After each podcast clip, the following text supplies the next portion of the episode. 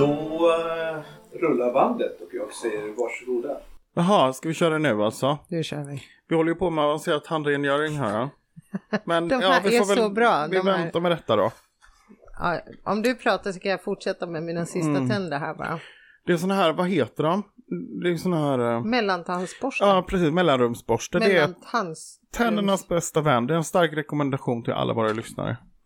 Gör man det en gång om dagen så får man fina och friska tänder. Bra tand för tandköttet. Vi är inte ens sponsrade. Nej. Om man pratar väl om det här. Ja, skitsamt. Nu går vi vidare. Hur mår du? Jag mår bra, speciellt nu när jag har så här fina tänder. Eller hur? Det lyfter liksom. Mm, det gör ju det. Mm, kompletterar den här strålande personligheten som är du. Men är det inte lite så idag att tänderna visar lite din ekonomiska ställning? Jo, men jag tror att det är faktiskt så att det är liksom lite klassamhällets återkomst på något sätt. Att man idag har det blivit mer uppdelat. Faktiskt. Jo, men faktiskt, för så var det ju förr. Ja. Har vi bytt liksom fokus på den här podden? Jag vet inte riktigt. Nästa vecka ska vi prata om personlig hygien i övrigt då, eller? I övrigt, ja. Det är en bred podd. Det får man ändå säga. Det måste man ge oss. Det här är munhygien nu. Väldigt viktigt att man sköter det i en podd. Just. Jag ska hitta något recept på hur man kan göra en egen deo eller någonting då till nästa gång. Nej, vänta. Vem var det som hade egen tandkräm? Va? Ja, jo, det var någon jag såg på tv som hade gjort egen tandkräm. Jo, gifta vid första ögonkastet från något annat land. Mm-hmm. Tänkte precis ha gifta med någon snubbe. Han är så här jättesnygg och luktar gott och klär sig fint. Och så ska du sova med han. Och så står ni i badrummet och killen drar fram sin egen tandkräm. Ja. Ja, det måste man vara i stunden, tror jag, för att veta hur man ska reagera på. Men du har väl livlig fantasi? Kan du inte bara sätta det? Jo, men alltså funkar det bra, snygga vita tänder, då kan man ju bli intresserad. Då kanske man tycker att nu borde vi ju verkligen marknadsföra det här. Kolla vad det är för någonting. Men annars generellt skulle man ju bli lite skeptisk. Vad är det för fel? Det är inte så att det lider brist på tandkräm direkt. Mm. Det kanske är något ekologiskt tänkt. Ja. Jag känner att du gärna vill hänga kvar i det här ämnet. Men jag provar igen. Hur mår du? För övrigt alltså. För övrigt, förutom min munhygien. Ja, men jag mår bra. Vi sitter här på en lördag. Det brukar vi inte göra. Ja, jag är full av det. Jag tycker det är så härligt att podda på när man har varit ledig. För att du vet, man har en helt annan energi, va? Känner jag. Jag tycker man är mycket piggare och mycket... Ja, keps har du. Ja, hur ballen... Och liksom, kolla, vad står det? Hoodien och... Alltså, jag blev 25 helt plötsligt. Jag förstår ingenting. Nej, fota inte. Superläcker är du. Han fotar nu. Ja. Jag kommer att ta hans telefon ifrån honom innan vi lägger ut. Sa du att jag var superläcker? Ja, men jag tycker du. Gud, det händer en grej. Tänk att det krävde så lite. Här har jag kämpat i 10 år minst för utseendet. Och så var det bara att ta på sig en keps. Så mycket som vi har pratat om frisyr. Jag missade att du har gått och klippt det. Och så var det keps. Precis. Ja. Det kan vara så. Jag säger inte att det är så, men det kan vara så att jag har keps. För att jag missade min frisörtid som jag hade bokat. Aha. Men det blev ju succé ändå. Det gick jättebra. Och vi har fått hit en gäst på en lördag också. Ja, bara det är ju en bedrift. Inte minst från gästens sida. Vet du, jag tänkte på Top Gun. Aha. Av två anledningar. Det ena var för att jag var på bio igår och så såg jag en liten trailer för nya Top Gun-filmen kommer snart. Jaha. Och sen för att gästen kom hit på motorcykel då. Kom gästen hit på motorcykel? Ja. Vad ballt. Varför du trodde annars att alla går runt med hjälm, eller? Just den här hjälmen, det glömde jag bort. Vadå, man ska väl inte vara så. Det kan vara balansfråga och det kan vara allt möjligt.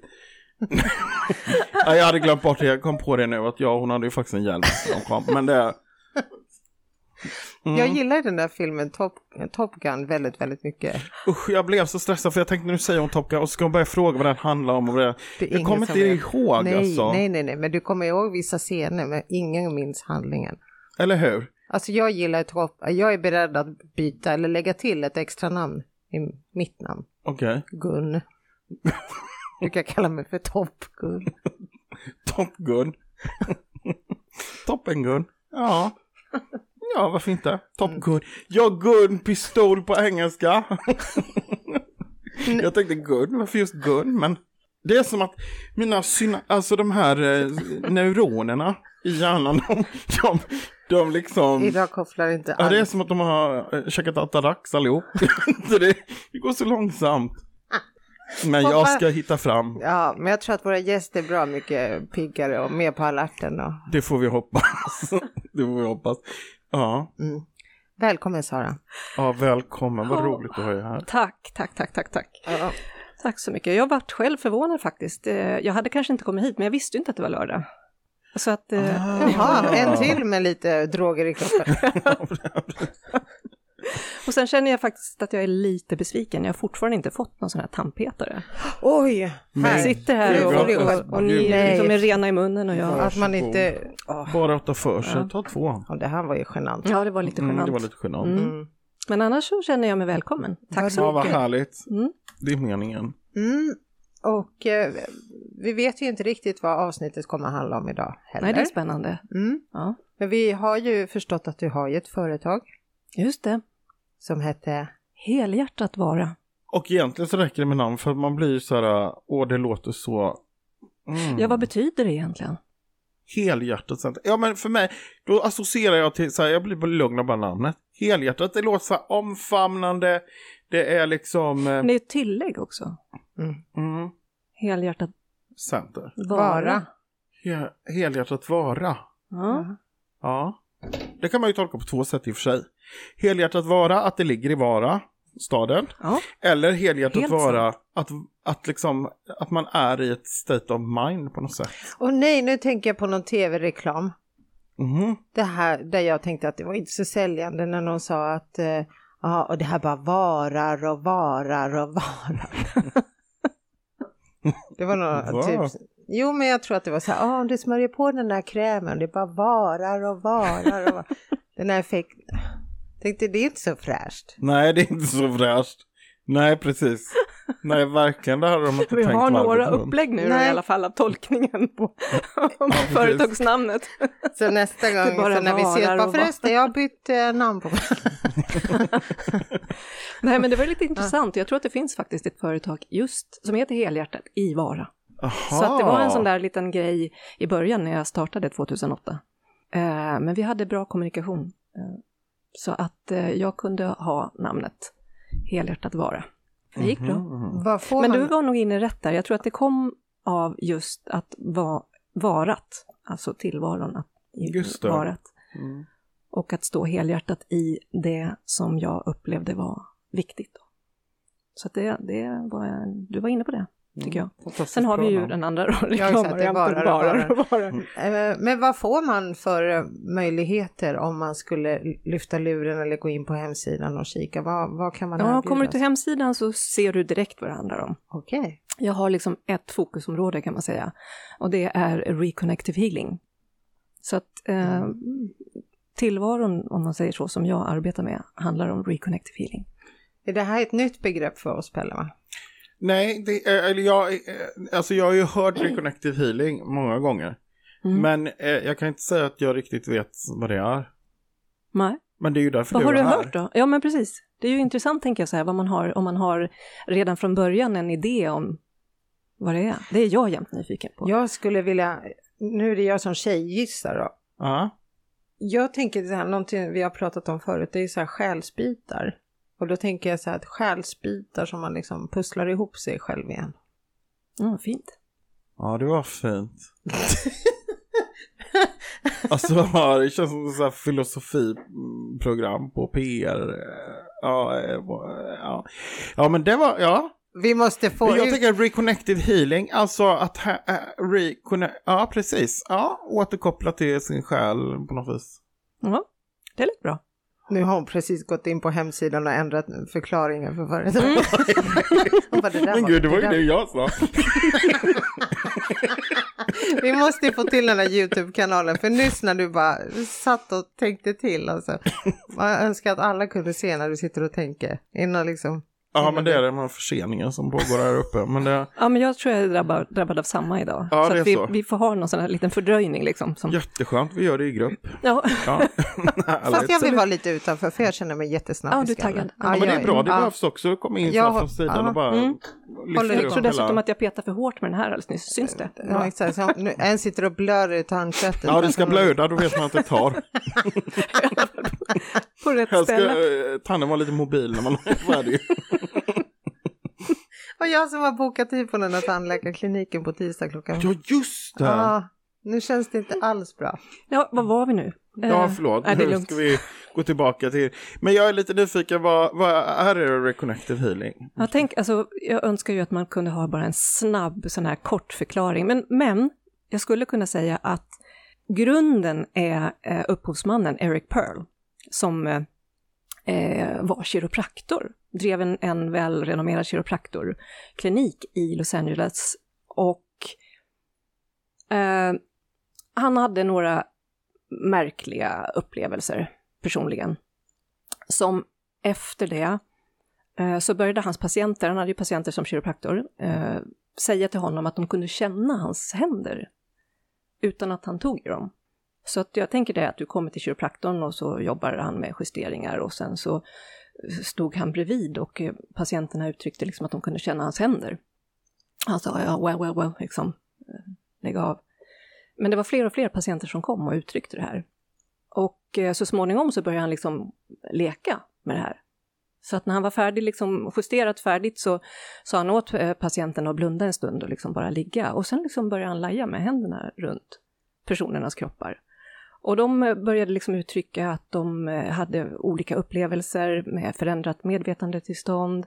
De såg ljusfärger, hade en känsla av att det var fler i rummet. Det var några som sa, liksom, men var det som kom in? Det är ingen som kom in, det är bara jag här. Liksom. Några som sa, vad är det som cirkulerar? Något som cirkulerar i taket. Men gud! Ja, som han, tänkte han också. Vad är detta? Liksom, vad är detta? Ingen aning. Sen började patienterna kommer tillbaka och berättar om olika former av sensationell läkning.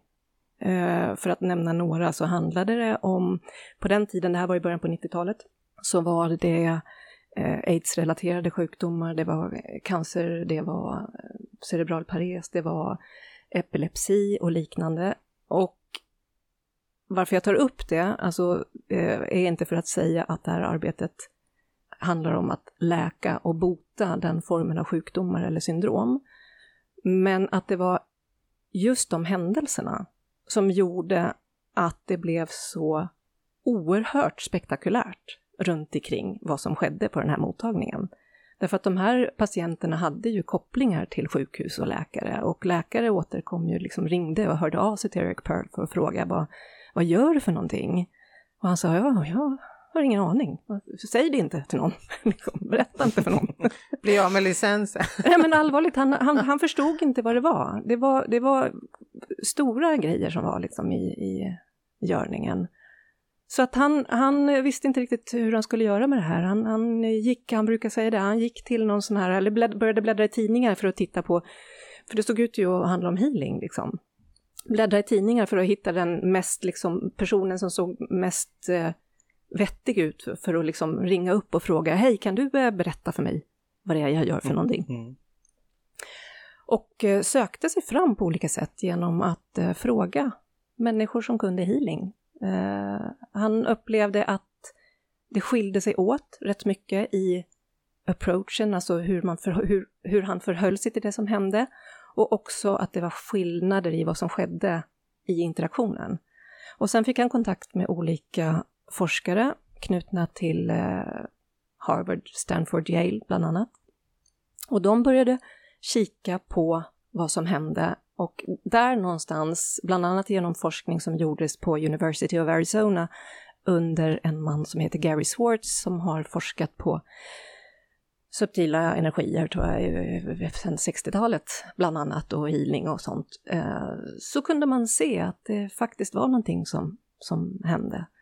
Och man började säga att det här handlade om ett brett spektrum av frekvenser och att det var frekvenser som man inte hade sett tidigare, och man gav dem namnet Reconnective Healing Frequencies. Ungefär så. Och sen började folk säga, kan du lära oss? Och han sa, jag förstår inte riktigt hur det ska gå till. Jag står här och viftar med mina händer. Ser ut som en idiot, som han brukar säga. Så gå och vifta med händerna och så ser ni vad som händer för egen del. Men det visade sig att de som på något sätt hade interagerat med det här började själv ha förnimmelser och upplevelser. Och personer knutna till dem i sin tur hade olika upplevelser av läkning och förändring i liksom tankemönster, livsupplevelser som var av godo. Så att han provade i en mindre grupp att lära ut utan egentligen veta. Han berättade, så här känns det för mig, så här gör jag. Prova och se. Och sen har det här vuxit egentligen till att han sen 90-talet då har rest jorden runt året om otröttligt för att berätta och hålla föredrag och kurser i ämnet. Och längs med vägen fick det namnet Reconnective Healing. Det hade ju inte något namn i början. Ungefär vilken så. Grej. Ja. Men gjorde man studier på detta då? Alltså vid de man har gjort studier. Också? Inte om universiteten i sig, utan det, i regel så har det varit forskare som har varit kopplade till universiteten. Så var de rent fysiskt skedde, det vågar inte jag svara på. Ja, just det, men det har gått vidare. Men, ja, precis. Ja, det har gjort studier. Man har tittat bland annat på vad som händer i kroppen och vad som händer i biofältet och vad som händer i, vad ska man säga, i vad kallas det på svenska? Alltså fälteffekten, the field. Alltså runt i rummet och även i större. Ungefär som när man kollar vad som händer i fälteffekten under stora konserter eller när stora grupper människor samlas och sådana saker. Den formen av forskning. Och sen har man också gjort studier där man har tittat, jämfört med olika andra metoder, olika healingmetoder, jämfört med fysioterapi och sådana här saker. Så att det finns lite olika studier. Man har tittat på om det på något sätt kan förändra DNA, vilket har visat sig att det kan då på ett positivt sätt. Så att ja, man har kikat på lite olika. Vilken olika grej! Mm. Vad säger du, Maria? Jag sitter och funderar på vad är det läkande kommer ifrån? Sitter jag och klurar och försöker så att, var det någonting du sa som jag missade så att jag inte hängde med? För jag tänker på ibland när man pratar med folk som håller på med healing, de pratar om sina guider och då tänkte jag att varifrån kommer den läkande kraften i den här typen av healing? Är det just så personspecifikt att det är bara de här vissa människorna, utvalda människorna som kan utföra det här, eller är det något alla kan lära sig? Det är det jag sitter och funderar på. Jag börjar bakifrån då. Alla kan lära sig. Alla kan lära sig. Mm. Och också just för att det här är någonting som vi alla har tillgång till. Och att det då inte handlar om idén, eller vad man ska säga, approachen liksom, att det här är någonting som vi kopplar upp oss till för att kanalisera ner kraft och sen sända till en person eller... Utan att det snarare handlar om någonting som vi faktiskt är och som vi alltid har tillgång till. Och som vi kan lära oss lyssna till.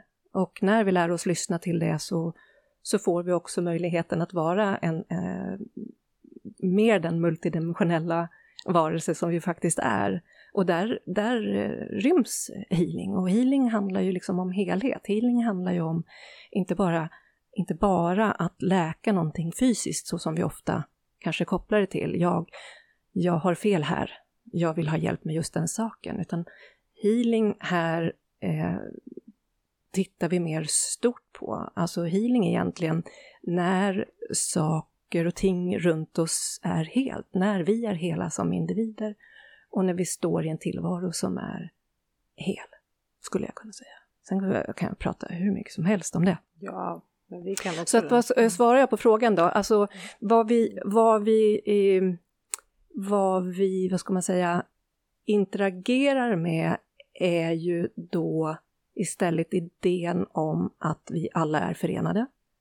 Om man då kanske använder begreppet oneness, som kanske folk känner till. Och sen brukar man få lov att bena upp det också. Men om vi bara kikar på att idén om att det finns en intelligens, universell intelligens, som vi alla har möjligheten att vara medvetna om.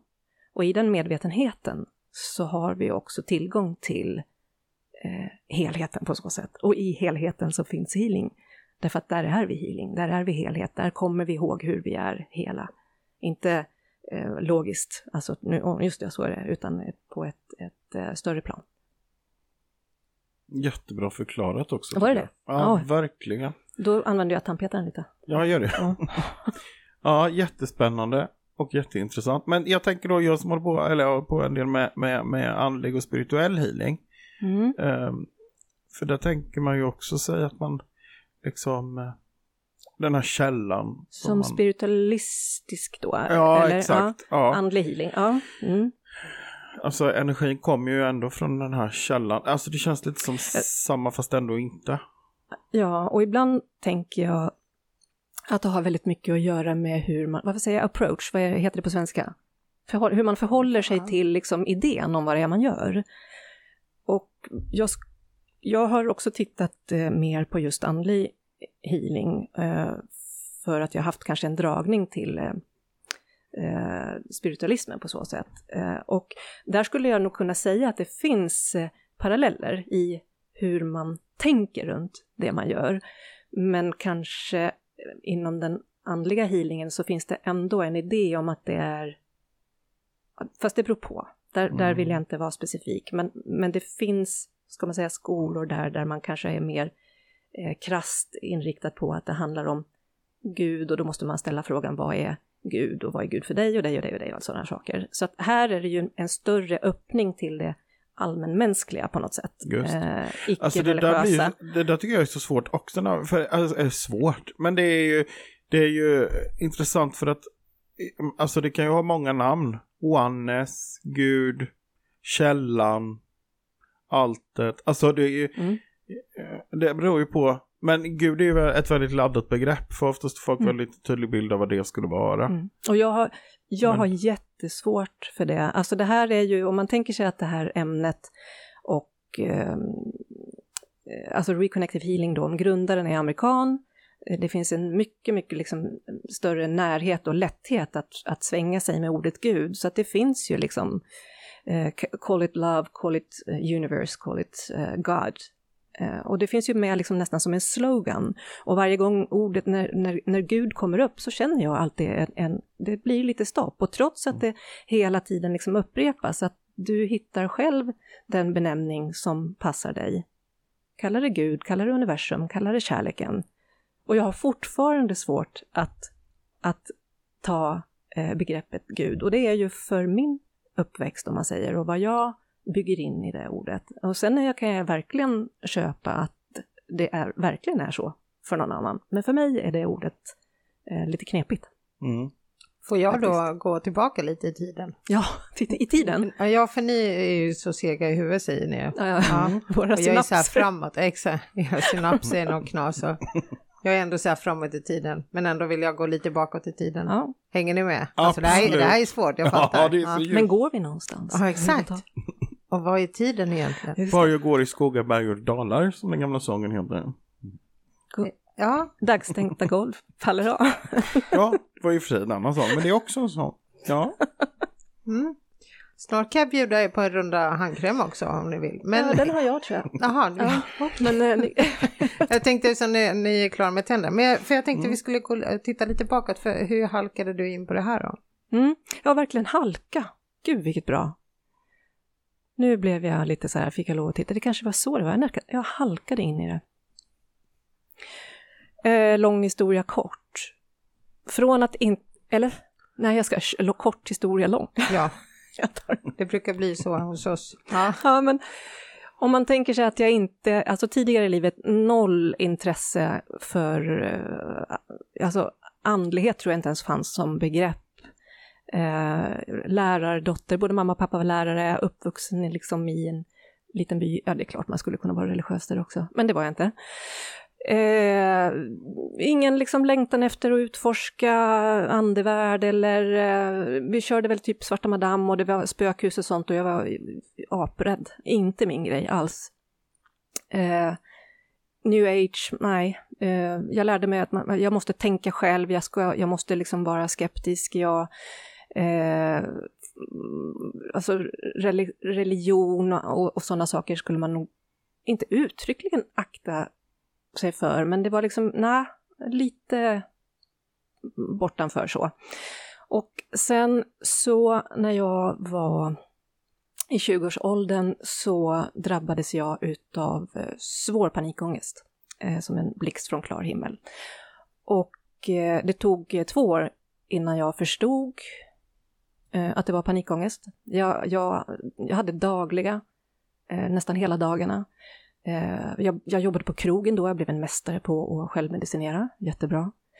Sen fick jag hjälp att förstå att det här var någonting som fanns. Att det fanns ett ord, att det hette panikångest, att det var ett panikångestsyndrom. Jag blev satt på medicinering. Jag fick, om man säger, berättat för mig att jag troligtvis skulle behöva medicinera livet ut efter omständigheterna. Därför att man försökte ju sätta ut de här i omgångar. Jag blev gravid och födde 2 barn och däremellan så försökte man ju liksom ta bort medicinering. Men som det såg ut så skulle jag då vara en person som det här skulle liksom vara för evigt. Man kunde också se i min familj att det kunde finnas ärftliga aspekter och såna här saker. Och så var det i 13 år.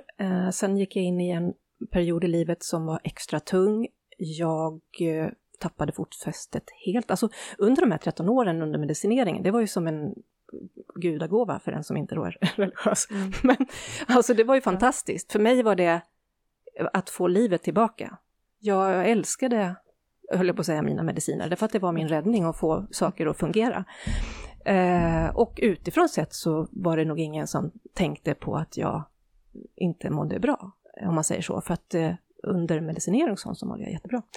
Men den här perioden som jag är inne på nu då i alla fall. Där förvärras läget. Jag går in i... Jag blir diagnostiserad med utmattningsdepression. Man försöker ställa om medicineringen. Trappar upp. Jag befinner mig i en situation där jag känner att jag kan inte hantera. Jag märker att jag har tankar på att jag vill inte leva längre. Och när jag hör mig själv tänka sådana tankar så blir jag jätterädd. Jag är ju mamma till små barn och det ligger liksom långt ifrån mig att ha sådana tankar.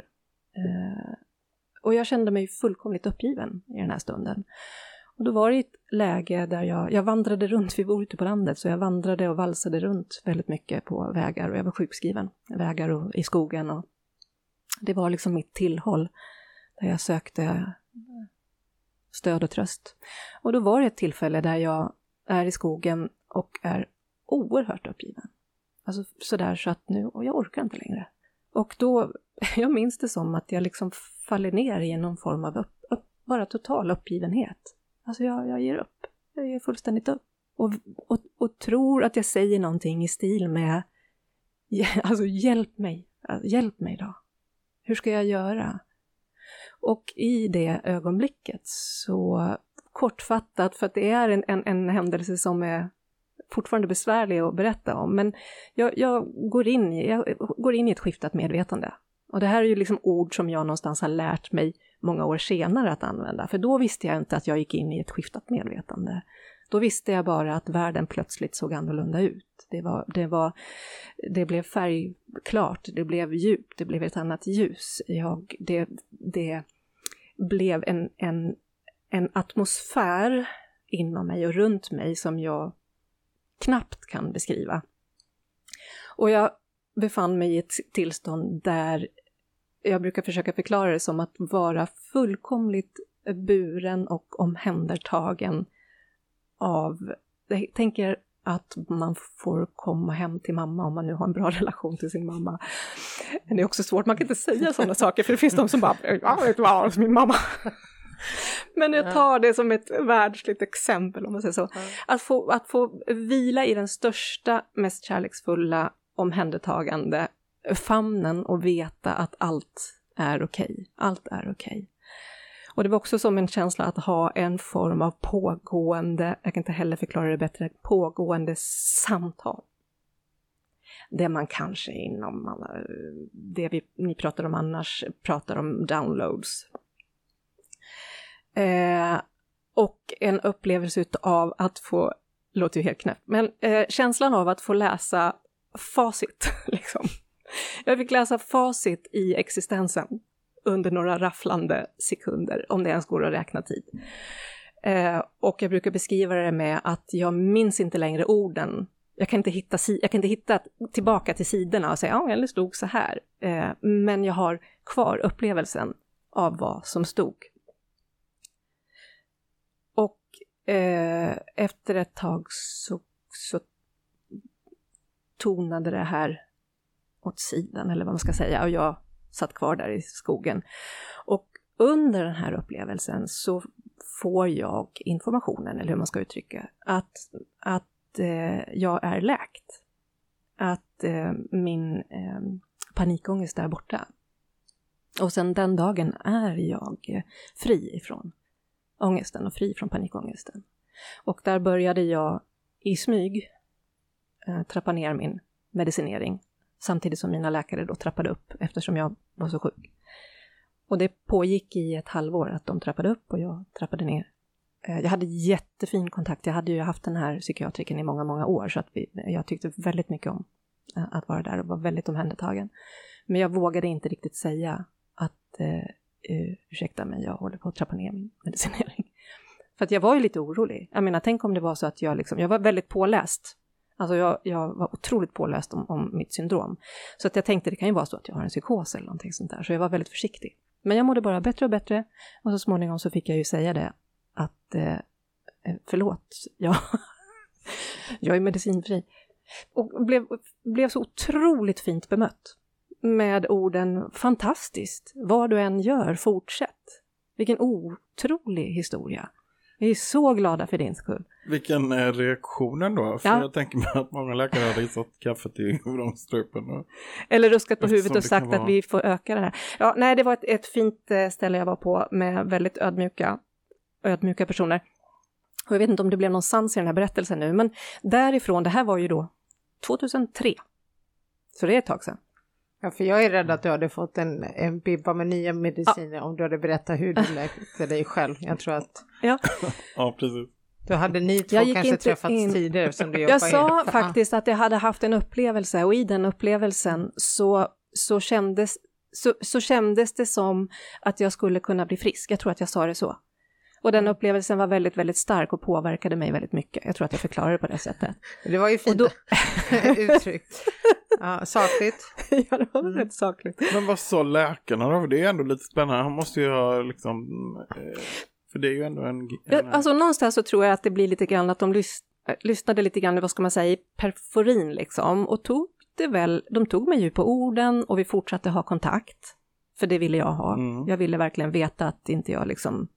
Jag hade en enorm respekt för det här med medicineringen och sådana här saker. Det var ingenting att liksom leka med. Men det var en fin kontakt med läkarna, verkligen. 2003, det är ju snart 20 år sedan. Ja, precis. 19 år sedan. Och därefter så ändrades ju hela, alltså fundamental förändring i livsperspektiv och vad livet är. Och det väckte ju också väldigt många frågor. Alltså jättemånga frågor. Jag var ju fortfarande samma, men det var väldigt mycket som hände. Så frågor som jag ställde mig, jag tror du sa det lite grann, alltså hur sker läkning och var sker läkning? Liksom? Hur fasen går det till? För att det här hade ju skett på ett sätt som jag inte ens i min vildaste fantasi kunde liksom tro. Och det är ingen gud, om vi ska gå tillbaka till den här gudstron eller icke-tron. Mm. Ja, inte stå kände det så att nu är det Gud som hjälper mig. Nej, men precis, det skulle man ju kunna tro. Alltså faktum var att under en period så tänkte jag, shit, vad är det som händer? Håller jag på att bli religiös? Ja. Liksom, vad ska pappa säga? Vad ska kompisarna säga? Jag som alltid har sagt att det där är bara blank. Ja. Nej, men alltså vad är detta för någonting? Jag kunde till och med känna att vissa formuleringar jag hade var sådana här saker som andäktig, och jag menar andäktig, shit, det kan man inte, det är inte sånt som prästen sa liksom. Nej, men det var jättekonstigt för att jag hade inget förhållande liksom till det tänket, men det väckte ju väldigt mycket frågor då. Och sen började jag där någonstans där i svängen så hade jag stöd av en person som jobbade som kinesolog. Så att jag blev nyfiken på kinesologi. Så då började jag plugga på Svenska kinesologiskolan till kinesolog. Och innan det så jobbade jag som produktionsledare. Jobbade på hotell, liksom restaurang. Jag hade ett helt annat på krogen. Så att det här var helt nytt för mig. Och jag kommer ihåg, jag var lite grann så här. Så att det stod folk utanför klassrummet och väntade på klasskompisar, och när vi kom ut så sa de så här: shit, de ser ju nästan normala ut. Oj. De, i skolan.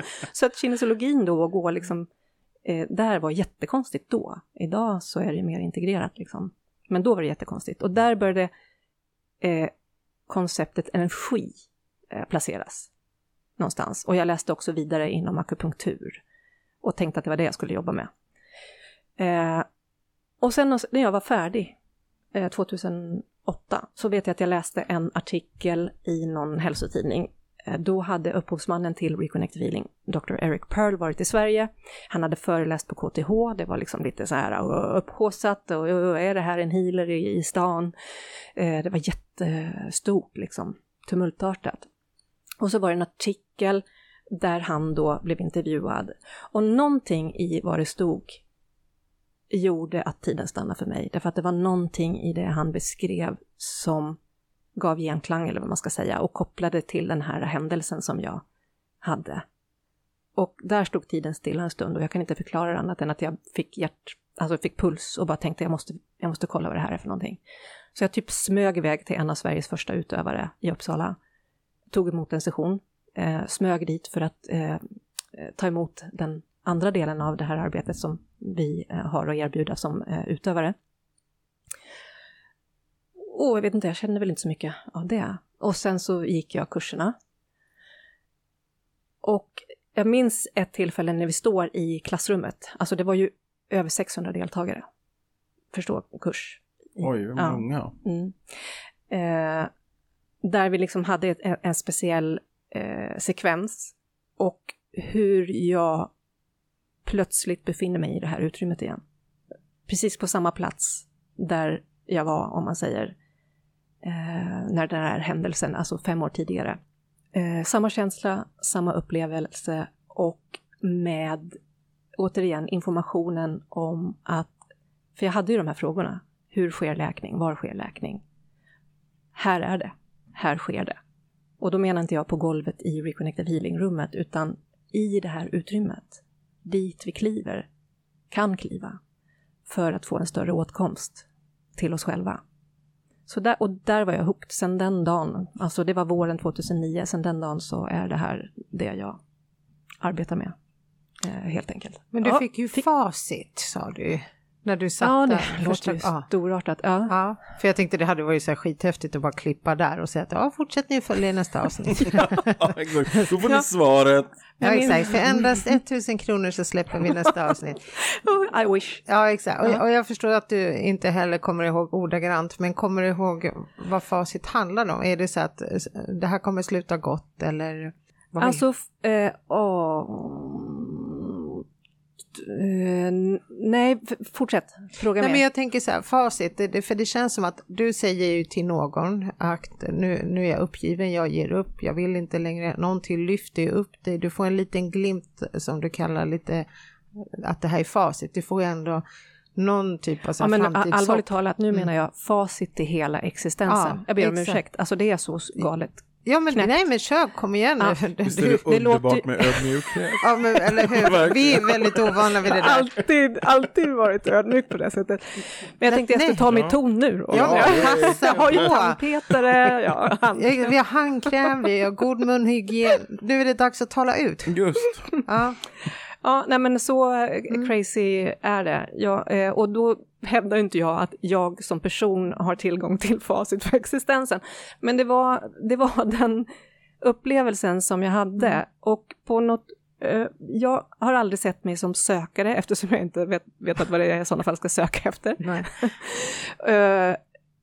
Men däremot hade jag ju definitivt ett uppvaknande. Och då kan man ju ställa sig frågan, vad är ett uppvaknande? Jag tror att ni har ställt den frågan. Vad är egentligen, vad betyder ett uppvaknande liksom? Och det vet inte jag. Nej. Men jag tänker mig själv idag som att jag utforskar och upplever livet. Och någonstans så har jag liksom som en referens.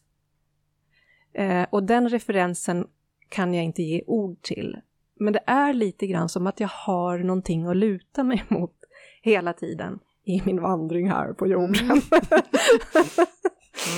Och bättre kan jag nog liksom inte förklarar det. Och det är inte speciellt bekvämt. Det är inte så att jag går runt och bara känner att livet är härligt. No, inte alls. Utan det kan vara riktigt, riktigt krångligt och besvärligt.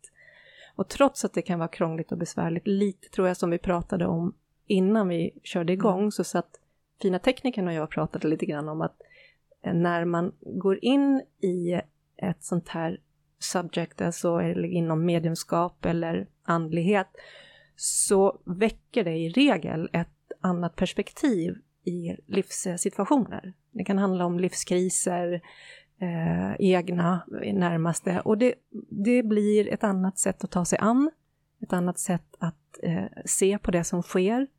Det betyder inte att det är mindre svårt. Det kan vara otroligt svårt och nära, men det finns ett annat perspektiv runt det som sker, som gör att man betraktar det som sker också utifrån med en form av distans många gånger. Pelle, skriver du under på det här? Ja, absolut. Jag tror att det är väldigt, väldigt vanligt. Mm. Absolut. Jag tror att det är i sårbarheten ges utrymme till någonting annat. Vare sig man är medveten eller inte om det. Mm. Absolut tror jag det. Mm. Det var fint sagt. Ja, han är ju så duktig på att uttrycka sig så att jag är så tacksam att ha honom här. Äsch. Inte ska väl jag. Men keep it coming. Eller hur? Ja. Nej, men vi har väl, vi kommer ju alltid få uppleva massa tråkigheter och tokigheter så länge vi lever. Mm. Men jag håller med dig där, så just att man blir ju alltid liksom känslomässigt, man reagerar ju fortfarande. Men så fort den här värsta chocken har landat, så tycker jag att man mycket, mycket snabbare kommer in i det här lugnet, att det löser sig. Mm. Man har ett litet utrymme faktiskt då, och liksom navigera i på ett annat sätt. Man är inte försänkt i dramat på samma sätt. Nej. Panik. Nej, exakt. Utan det är lite så att jag skulle vilja säga att jag har ju också facit, fast jag har inte fått samma upplevelse. Vilket mitt facit då? Exakt, jag har ju bara snott det. Jag har ju bara kopierat, precis som i skolan. Läs över axeln. Copy-paste. Men vad fasiken, alla lämnar in exakt samma ord. Och det jag också känner är att det kommer ju alltid lösa sig. Alltså att det här kan ju inte sluta illa. Det här kommer ju sluta bra. Det är lite så här grundtanken. Ja, och jag kan ju inte heller säga så att därför att jag vet att meningen med livet är 42. Enligt Livtanska etiken. Väldigt bra bok förresten. Men att man har den här grundkänslan att visst, det blir kaos, det blir panik i huvudet ibland när man får tråkiga besked. Men det går väldigt, väldigt snabbt över till att allting är som det ska. Vi tar oss igenom det här också. Jag är inte också näst intill, för så kan det vara för mig, näst intill att jag får lov att liksom fråga mig själv, är du kall? Eller känslokall? Och det är jag definitivt inte. Men alltså, det kan bli den nästan självchecken liksom. Har du stängt av? Men nej, det har jag inte, för att alla känslor finns där. Det är inte på något sätt en distansering från vad det är, eller hur? Utan det är en väldigt, väldigt nära, men samtidigt med ett perspektiv liksom på vad som sker. Ja, och sen också det angående tiden, att man har ju slutat älta. Man går inte gärna tillbaka och hämtar gamla saker in i det nya. Inte så att det här ältandet tycker jag man har släppt. Mm. Förr i tiden så kunde man ju bara liksom leva på gamla meriter och älta saker som har hänt hit och dit. Men när man inser att det är jag själv som bromsar mig själv från att faktiskt komma framåt, genom att jag hela tiden lägger en liten del av min energi på att hämta hem någonting gammalt en gång till. Mm. Så vad fasiken. Nej, och där ligger ju verkligen nyckeln till mycket. Alltså, att inte hålla på och fastna i det som har varit. Men det är ju också lätt att säga. Alltså det kan ju vara en process i sig. Men är du en ältare, Pelle? Jag tror att jag har varit en ältare. Och jag ältar inte så mycket nu. Men innan jag träffade min psykolog så var det nog en ältare. Sen gick jag 1,5 år i psykoterapi. Och det var otroligt bra. För där kunde jag lära mig att bearbeta sånt som inte kändes bra och gå vidare. Så sen efter det så har du ältat att du har varit hos en psykolog. Sen har jag då ältat. Jag har bränt ut så mycket terapeuter. Det är konstigt att inte Försäkringskassan har ringt. Nej, men men vad heter det? Nej, men alltså jag menar bara det att det är lätt att, om man känner att man sitter fast i saker, och så kommer någon så här lite hurtigt och säger men gud, släpp det som har varit. Det är ju väldigt provocerande om man inte vet liksom. Ja. Och det arbetet kan ju gå till på helt olika sätt för olika människor, antar jag. Men för mig var det att bearbeta det som har varit liksom ordentligt en gång för alla. Och sen kunde jag släppa det. Och släppa det på riktigt. Bra. Ja. Jag vet inte riktigt hur vi hamnar här nu, men... älta eller inte. Just det, älta eller inte, ja. Nej, precis. Bra. Huvudsaken är att man inte ältar. Ja, okej. Då sätter vi P för den diskussionen. Så går vi vidare till dig. Ja, just. Ja. Jo. Lämnar vi över till sporten. Hände? Ja, men där så precis därifrån den dagen. Och sen i och med... Det här var ju 2009 då. Ja, just det. Är vi där någonstans. Jajamän. Och där, jag kallar mig själv för utforskande och upplevande. Och förstås på så sätt undersökt mina egna upplevelser. Därför att de har varit, vad säger man, vivid, liksom fortsatt. Och har man då inga referenser så vet man ju inte riktigt var man ska titta. Och när man har den här formen av upplevelser så finns det någonstans antingen tittar man på sig själv som kanske du är psykiskt sjuk, lite grann, det finns ju.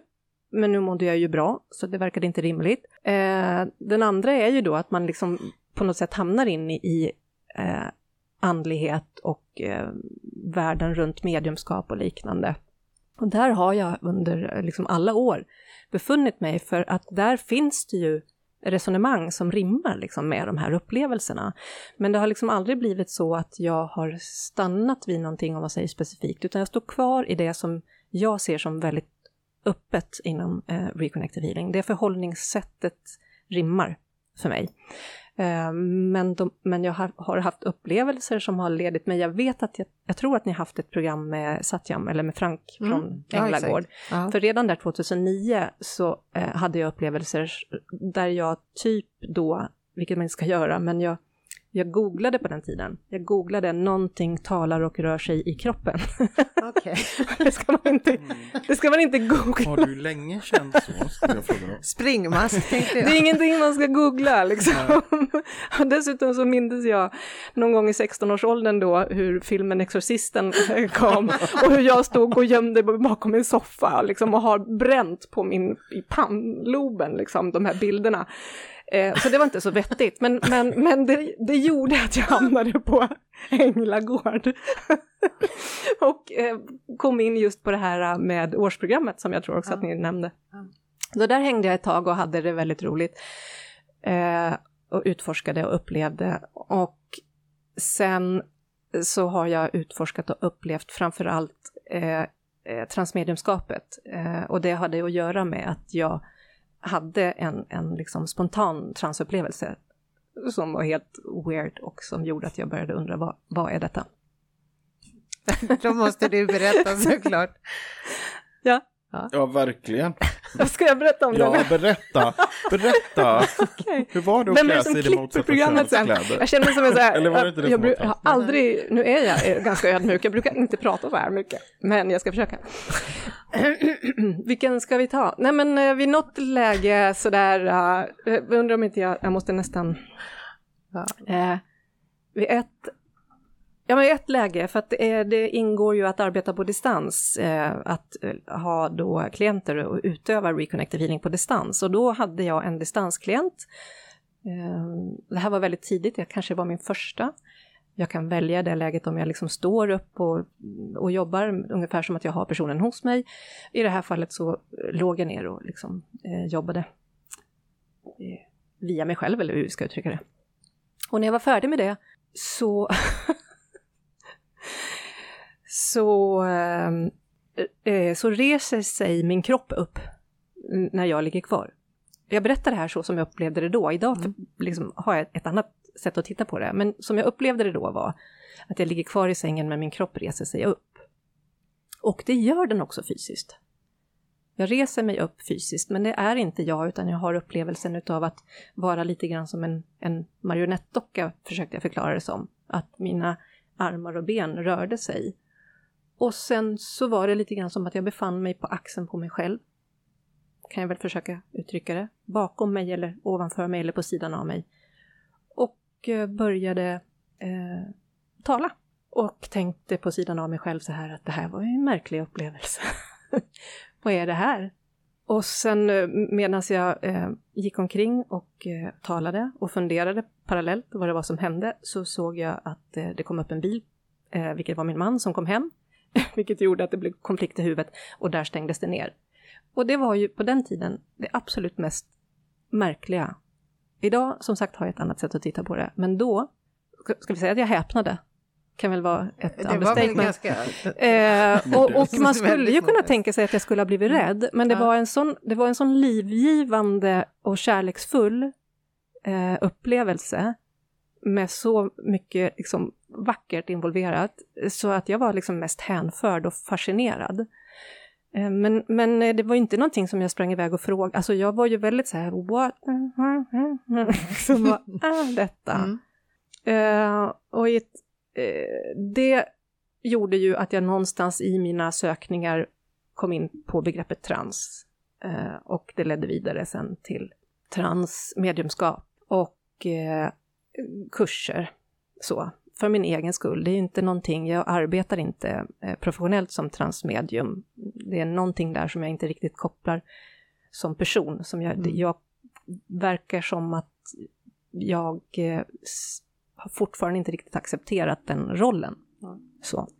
Men jag har verkligen kikat vidare. Jag har varit på bland annat Arthur Findlay College och kikat lite grann. Jag har också gått kurser hos Camilla Elving förstås, som är jätteduktig. Mm. Och även där i början på Änglagård. Hos Frank på hans kurser inom där har jag ett litet diplom som det står transmediumskap. Transmedium. Ja. Ja. Men det var länge sedan, det var ju 2000 kanske 2010 eller någonting. Och vid något annat läge så var det också att jag jobbar jag tror jag har det uppskrivet för att jag kommer inte ihåg. Jag låg också och hade en distanshealing. Och här blev jag så rädd, får man säga att man nästan på sig. Ja. Här jag vet inte hur man säger. Precis hur man får säga om man är så rädd som man skiter ner sig. Det är helt okej. Därför att jag ligger på sängen och... Nej, förlåt. Jag måste bara få säga, jag skulle personligen aldrig uttryckt mig så. Hur skulle du ha uttryckt dig om du blev riktigt, riktigt rädd? Om jag blev riktigt rädd, då skulle jag säga att jag upplevde ett tryck. Nej, jag bara skojar. Ja, jag fick lov att försöka dra till minnes orden. Därför att vad som hände var i alla fall att jag ligger och har en distanshealing. Plötsligt, återigen, jag försöker berätta det så som jag upplevde det då. Idag har jag ett annat sätt att förhålla mig till det. Men vad jag upplever är att tiden stannar. Det öppnas ett hål i luften, i taket. Och ur det hålet träder en gigantisk röst fram. Medan den här rösten talar så är jag helt paralyserad. Och den här rösten jag brukar förklara den lite grann som Darth Vader. I'm your father. May the force be with you, eller vad var det? Jag vet inte, jag har inte sett filmen. Och det sägs på ett språk. Parallellt med det här så hör jag tvn i ett annat rum. Så allting pågår liksom samtidigt. Allting hörs som vanligt. Folk alltså de som är utanför rummet pratar, tvn är på. Så det här händer parallellt. Utrymmet öppnas. Rösten talar specifika ord på ett språk som jag inte förstår. Och i det läget så är jag så stel av skräck skulle jag väl säga. Eller jag vet inte, det är inte skräckfyllt utan det är en stelhet i vad är detta? Jag ska inte säga så att jag var jätterädd för det var jag inte. Men det är en förundran. Kanske. Ja men alltså det är en form av panik i att vad är det för någonting? Och sen så sluts det här hålet igen och jag ligger fortfarande kvar stel en stund tills det hela släpper. Och jag går upp och öppnar dörren till rummet och tittar på de andra ungefär som att var det någon annan som...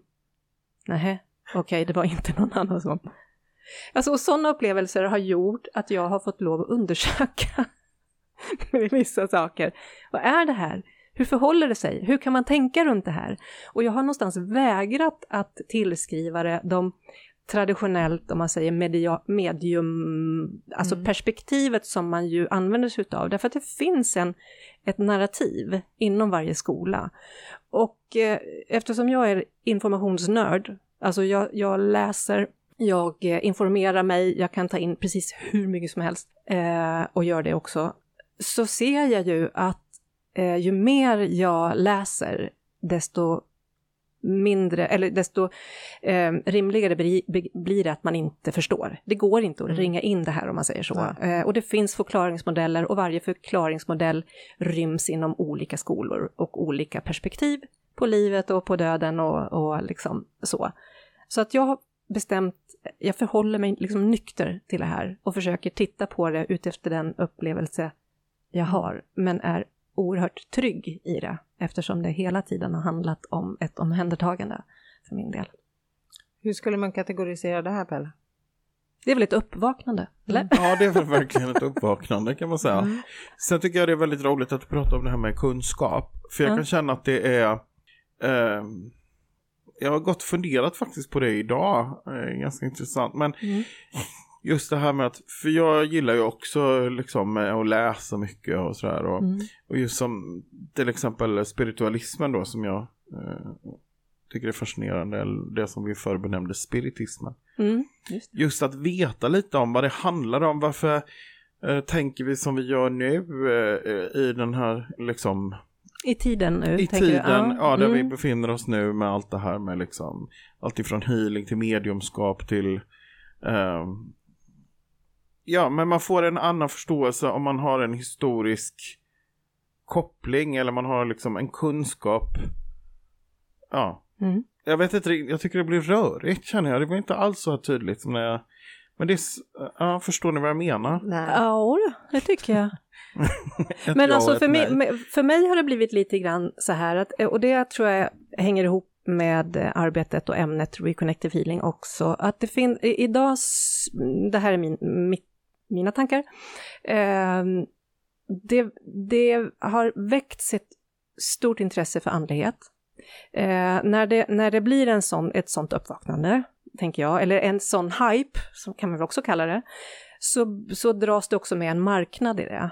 Man är snabb inom företagande att fånga upp en rörelse hos människor, vilket gör att det plötsligt liksom börjar fyllas på med produkter, med liksom, du behöver ditten, det är datten, och alla de här väldigt viktiga och rimliga liksom aspekterna av andligheten, där det också ryms alltså traditionellt mediumskap, änglar, tarot, kristaller, där vi ju har en koppling, för att det blir ett sätt för oss att samtala liksom med oss själva i ett större perspektiv.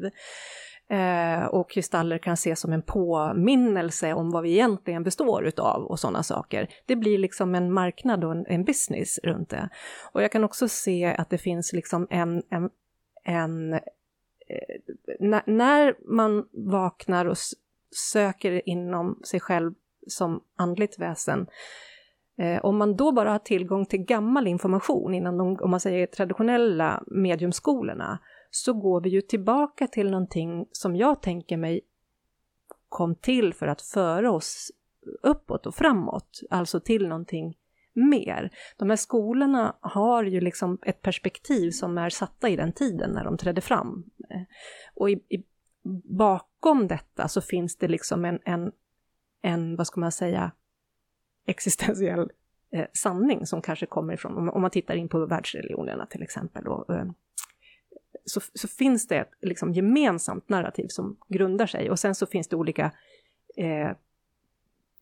ideologier och liksom berättelser runt de här olika skolorna. Så istället liksom för att söka oss tillbaka och forska liksom i de här gamla metoderna och teknikerna, så skulle jag önska att vi istället liksom öppet bara lyssnar till det som nu kommer, det vi rör oss in i. Vi kan ju någonstans ta avstamp och hitta information i de här gamla metoderna, men inte stanna där, inte gå tillbaka och vara där. För det jag menar, det var ju, jag håller ju helt med dig, jag menar ju inte att vi ska liksom backa. Det förstod jag. Men jag tänker att det ändå, det kan vara till gagn att ha en kunskap och i alla fall en idé om om det som har varit. Mm. Ja, just det. Jag förstår. För det berikar också det som verkligen man sen, ja, verkligen, utvecklingen framåt. Ja. Och det är så det är tänkt, tänker jag, tror jag också. Det är tänkt som en form av liksom stöd och hjälp i utvecklingen. Det är inte tänkt att vi ska stanna i metoden och tekniken. Utan, så tror jag i absolut, alla fall. Utan det absolut, är ett men det blir lite grann så här att teknik och metod går också liksom att bygga in business i, vilket gör, och det menar inte jag alls att det gäller alla, men om jag tittar idag så blir det lite grann som att det är en tillbakagång, för att det växer en sån nyfikenhet idag, och folk söker så mycket information, och då det som finns är ju då vad ska man säga, gammal information, om ni förstår vad jag menar.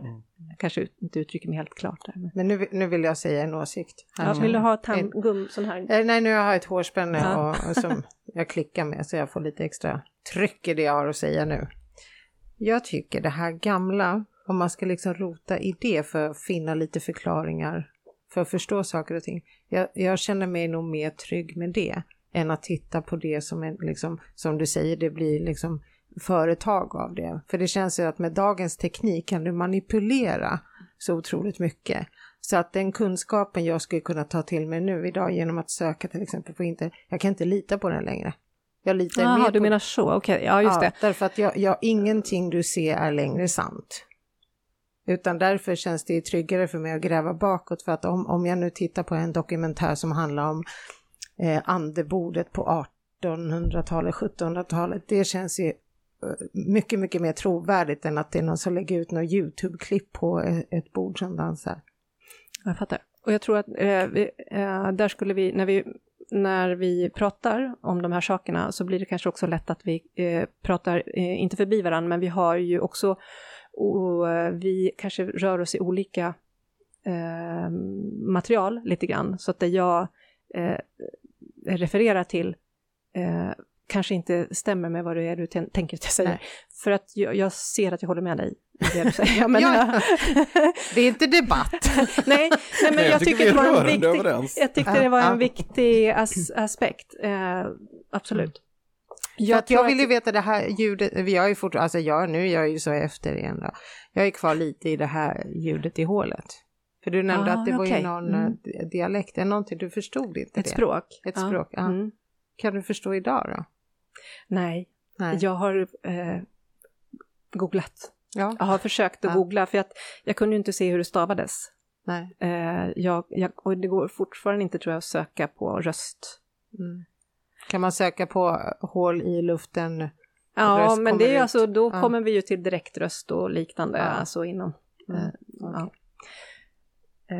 Så någonting tog sig i ton där och ville uttrycka någonting viktigt. Mm. Varför får inte jag vara med om sådana där saker? Tycker de att jag inte är tillräckligt smart? Ja, jag är ju otroligt smart. Ja, men jag tänkte, du läser ju grejer och Pelle läser saker och jag hinner inte läsa så mycket. Jag hade inte ens idén om att det överhuvudtaget gick. Det var ju inte någonting jag letade efter, utan det var ju en ganska chockartad upplevelse. För jag skulle vilja bli intervjuad i den här podden och bara få berätta om mina upplevelser. Ja, i den här podden? I den här podden. Jag skulle vilja vara så här. Jag har också något så här sensationellt att berätta. Ja, men det har du väl. Men alltså du, det där är också så knasigt. För det finns en risk när jag sitter här och pratar om de här upplevelserna. Nu, det är ingenting som jag brukar göra. Jag tror att det är första gången som jag överhuvudtaget nämner det här. Och därför att ni tvingade mig. Såklart. Du kan ta bort pistolen från hennes tinning. Nej, men därför, och det också har beröringspunkter i det jag arbetar med Reconnective Healing. Därför att när det blir så att vi ska jämföra oss i någon annans upplevelser, att den ena upplevelsen är bättre än den andra, eller att man får för sig att man är utanför om man inte haft den rätta upplevelsen, eller du känner starkare, då är du en bättre person. Alltså det blir så himla rörigt. Jag önskar verkligen att jag tror mer att det handlar om att varje människa behöver få syn på sina upplevelser, om man säger så. Och att de hör till dig som individ. Helt enkelt. Och att det inte är någonting som är mindre värt. På så sätt. Det är nog bara den här tävlings... instinkter som kickar igång. Den är ju vanlig. Att det här vill jag också vara med om. Mm.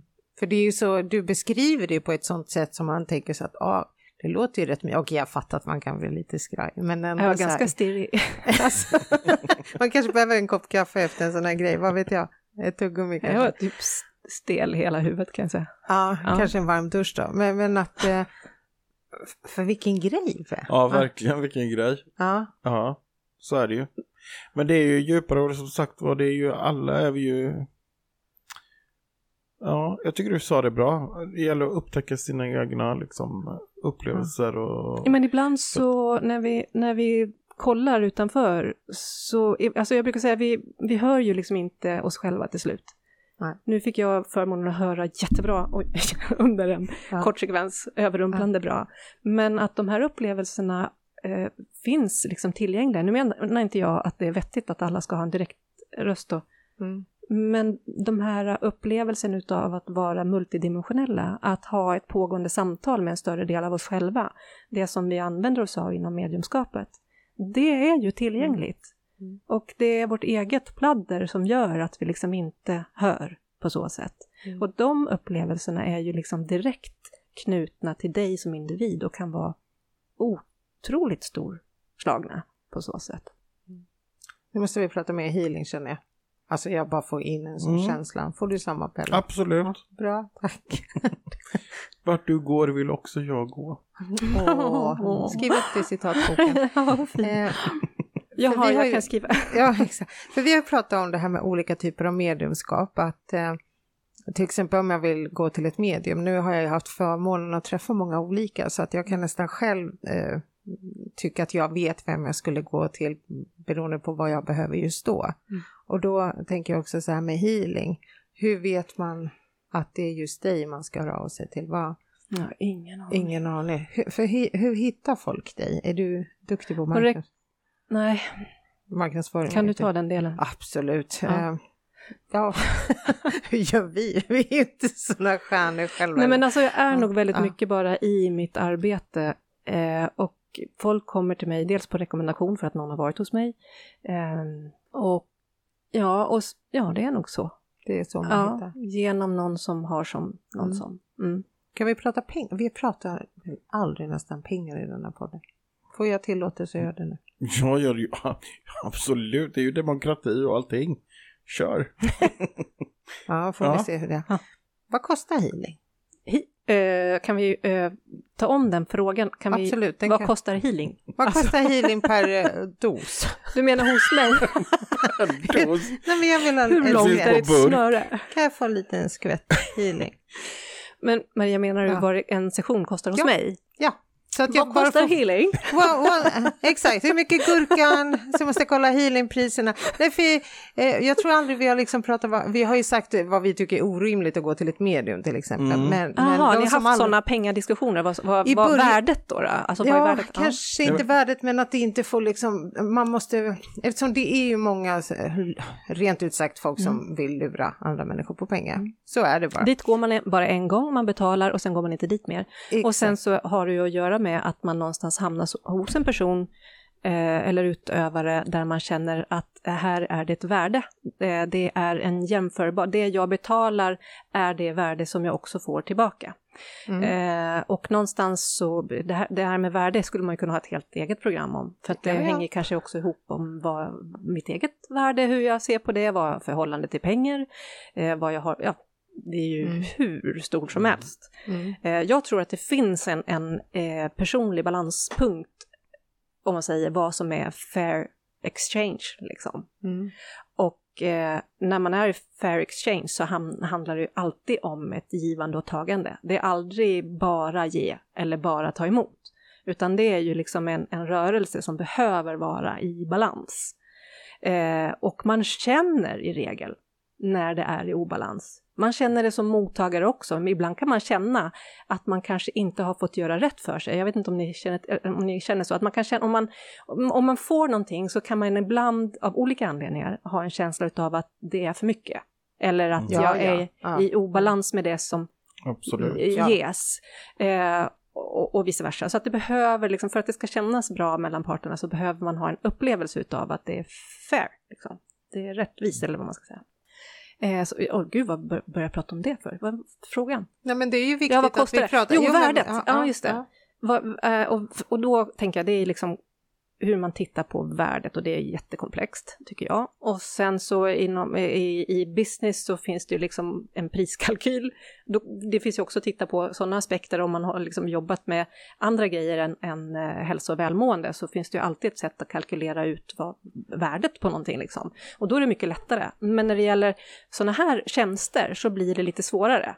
En psykolog har ju kanske en utbildning, om man säger andra liksom preferenser och kopplat till värdet. Och det har också att göra med hur många som vill komma till den personen. Alltså det blir jättekomplext. Men till frågan, vad kostar healing? Ja, anledningen, det här är inte för att jag på något sätt så här, nu ska alla som håller på med healing höra nu vad Sara har att säga. Ja, jag berättar jättegärna det. Ja, jag varit så fascinerad, för jag tycker att det där är ett sånt otroligt intressant ämne. Ja, för jag tror att många som lyssnar på den här podden, det är också sådana människor som kanske aldrig har gått till en healer eller ett medium eller testat någonting, och så kanske det har varit en bromskloss för att man tänker så här, det kanske kostar 3,8 per tillfälle. Så att jag tänkte vi kan ju bara rensa. Och då är det så här att varje utövare, om man säger practitioner av reconnective healing som jobbar professionellt, sätter sitt eget pris. Och när man kommer till mig personligen så betalar man 1200 per session. Och inom Reconnective Healing så tar man emot 1, 2 eller 3 sessioner för den aktuella situation man befinner sig i. Så det handlar aldrig om återupprepade liksom, behandlingar. Vi tar bort ordet behandling, både för att verkligen liksom poängtera att det inte handlar om behandling, och också för våran egen skull som utövare, så att de inte trasslar till det och tror att vi står och behandlar folk, vilket vi inte gör. Och det gör att ibland så kommer man till mig bara en gång, därför att en gång är det som man upplever vara tillräckligt. Och då blir ju det här med värdet återigen lite granna, man får lov att titta på hur ser det ut, hur många gånger, om man säger måste man komma, eller vad är det för behov. Men 1200 hos mig när jag tar emot här i Stockholm. För en session. Ja, hur går det till? Ligger man ner? Praktiskt, på mottagningen ligger man ner. Du kan, jag brukar säga, du kan stå på huvudet i parken och det funkar i alla fall. Men det kanske inte... En timme kan vara ganska lång tid att stå på huvudet. Men rent praktiskt kommer man till mig. Man får ligga ner på en stor, mjuk, skön brits. Sign me! Ja, på rygg. Fördelaktigt. Det är inte heller någon grej... När det kommer barn och ungdomar så lägger de sig ofta på mage och drar en mössa ner över ögonen, och sen är de fine med det. Men som vuxen brukar man komma in, ligga på rygg, blunda och se det hela, brukar jag säga, förutsättningslöst. Man kan ha en öppen förväntan utan att ha en specifik, att vara förväntansfull, öppet förväntansfull istället för att ha en specifik förväntan på något att specifikt ska hända. Klara tekniken detta. Smack. Och sen ligger man hos mig i ungefär 30-35 minuter medan jag arbetar med frekvenserna, som jag säger. Och därefter så säger jag vi är klara. Och där har vi någonting som kallas för debrief inom Reconnective Healing, som egentligen handlar om att personen som har tagit emot sessionen berättar om hur det har känts att ligga på bänken en stund. Och här behöver man ju titta på att de som kommer till mig kommer från alla olika områden. Det är inte så att det är bara liksom andligt och spirituellt intresserade, utan jag har liksom businessmän med slips och portfölj.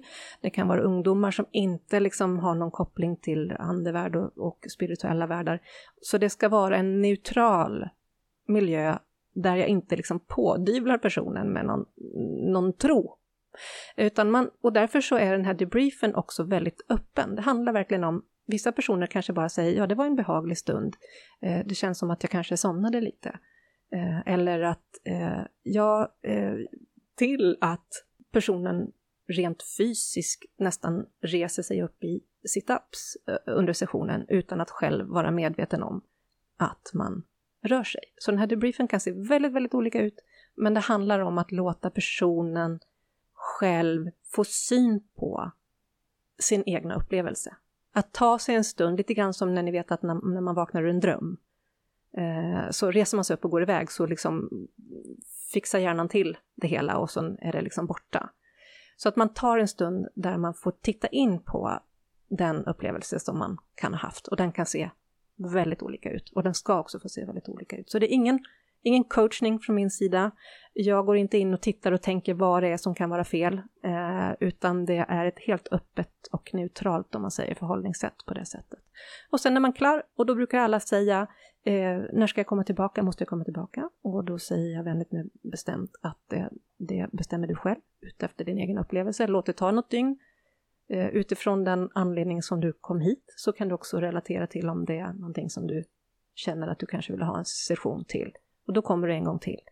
Känner du att du vill ha ytterligare den tredje sessionen så är du välkommen.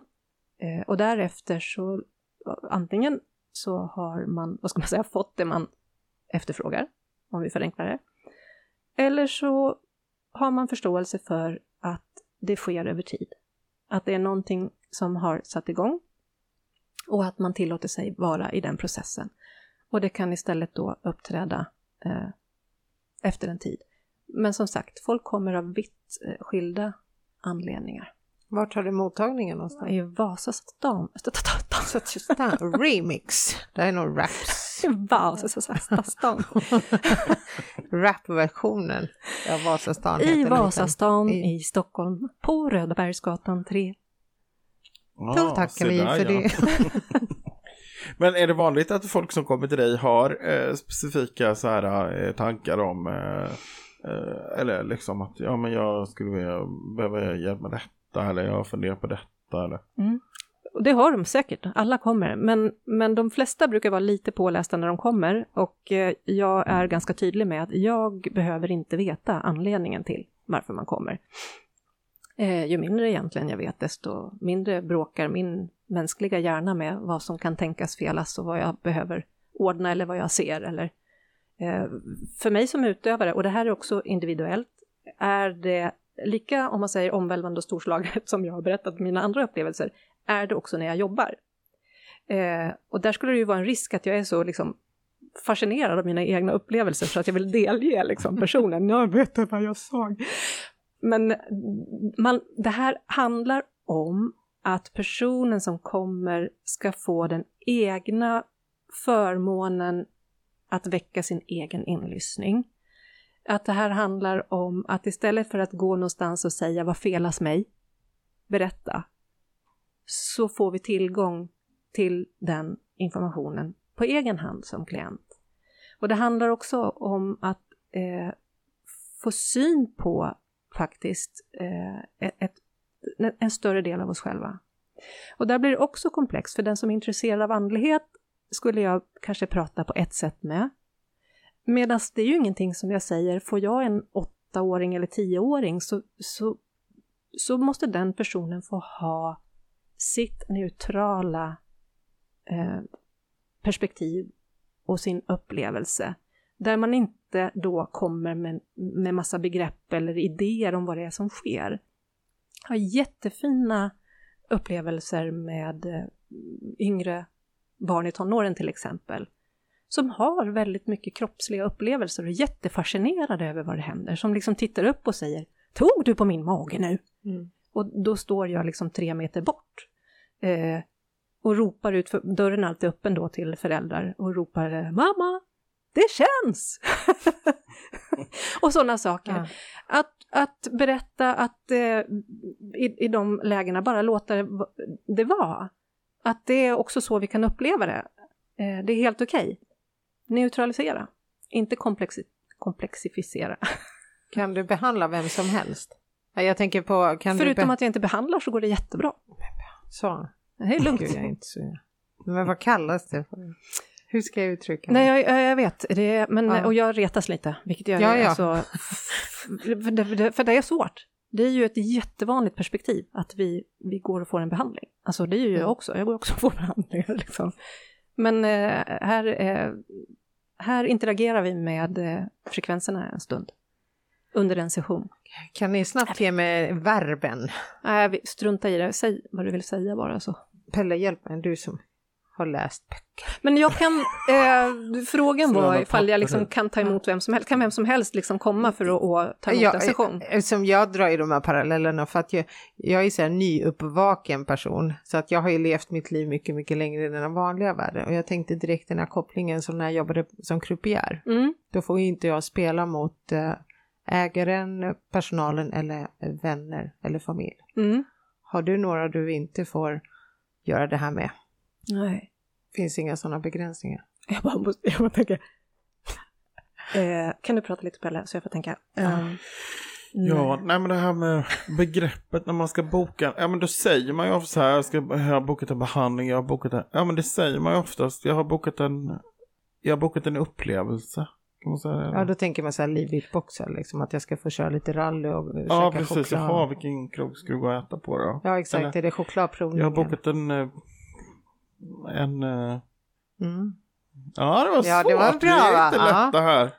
Men alltså, vi har mer, vi säger jag, eftersom jag också jobbar som lärare inom Reconnective Healing nu för tiden och har jobbat som mentor, så säger jag vi som någon slags organisationsperspektiv har också börjat uttrycka det här. För det är ju liksom ett ämne som vi blir mer och mer informerade om över tid. Dels vad människor som tar emot det här upplever.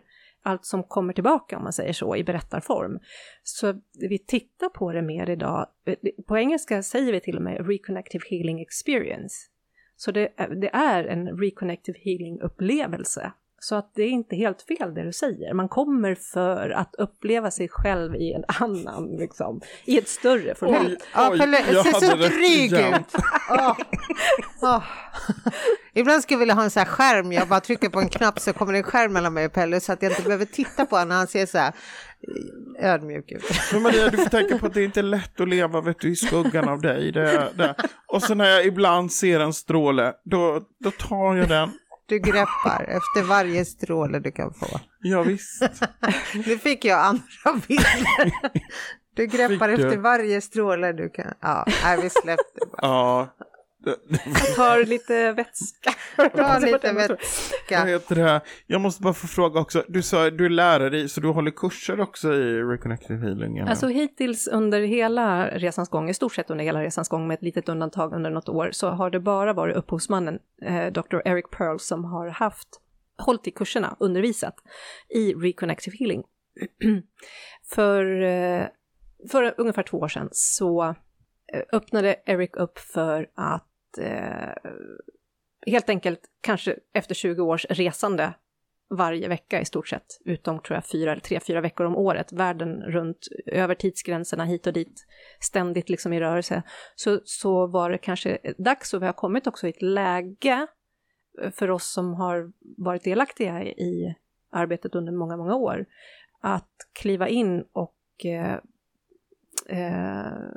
fungera som instruktörer också i ämnet. Och då har jag blivit tillfrågad om det är någonting som jag kan tänka mig att göra, och det vill jag gärna göra.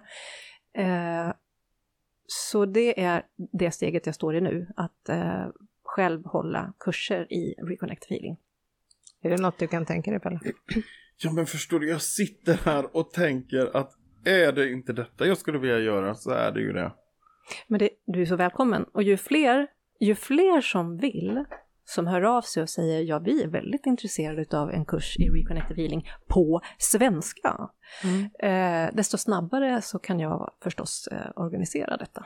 Därför att om ingen hör av sig så tänker jag så att nej, det finns någon som är intresserad i några. Men får vi lägga ut information då i vår Facebookgrupp till och med? Alltså, nej. Ja, det går jättebra förstås. Och framförallt det här med att har man frågor, då finns jag verkligen tillgänglig för att svara så gott jag kan. Mm. Vad heter det? Arbetar man... Det är så mycket tankar nu. Det är så... Du sa 3 meningar samtidigt. Eller ja, exakt. Det kändes så. Nej, men jag tänkte bara fråga. Om man till exempel... För det finns ju väldigt många olika healingformer. Ja. Och vi pratade innan här i bilen om... en annan healingform som heter så mycket som Reiki. Tack så mycket. Reiki healing. Där man ju jobbar enligt ett speciellt mönster eller så. Ja. Är det så med Reconnective Healing också, eller är det mycket intuitivt eller hur? Mm. Ja. Nej. Ja. Bra svar. Ja. Nästa fast fråga. Inte intuitivt. Jag ska uta bort intuitivt. Ja. Men nu går vi in på ett område där folk brukar bli lite döva. Därför att man hör bara det man vill höra. Genom åren har jag lärt mig att här kliver vi in i ett litet område där folk, man hamnar i bevakning och hierarki och i hur att någon försöker säga att någonting är bättre än det andra och såna här saker. Men jag vill säga så här då att filosofin, om vi ska säga så, inom Reconnective Healing handlar om att gå bortom teknik och metod. Idén är att så länge vi befinner oss i teknik och metod och diagnostisering så står vi kvar i vår box av verklighet. Alla de här gamla skolorna syftar ju till att vi ska stå i den här vetskapen och kunskapen. Därför att det är någonting som vi... alltså när man mästrar någonting i dess rätta bemärkelse, att vara mästare i dess rätta bemärkelse, inte bättre än någon annan för att jag kan mer, utan för att det här är någonting som vi äger och är.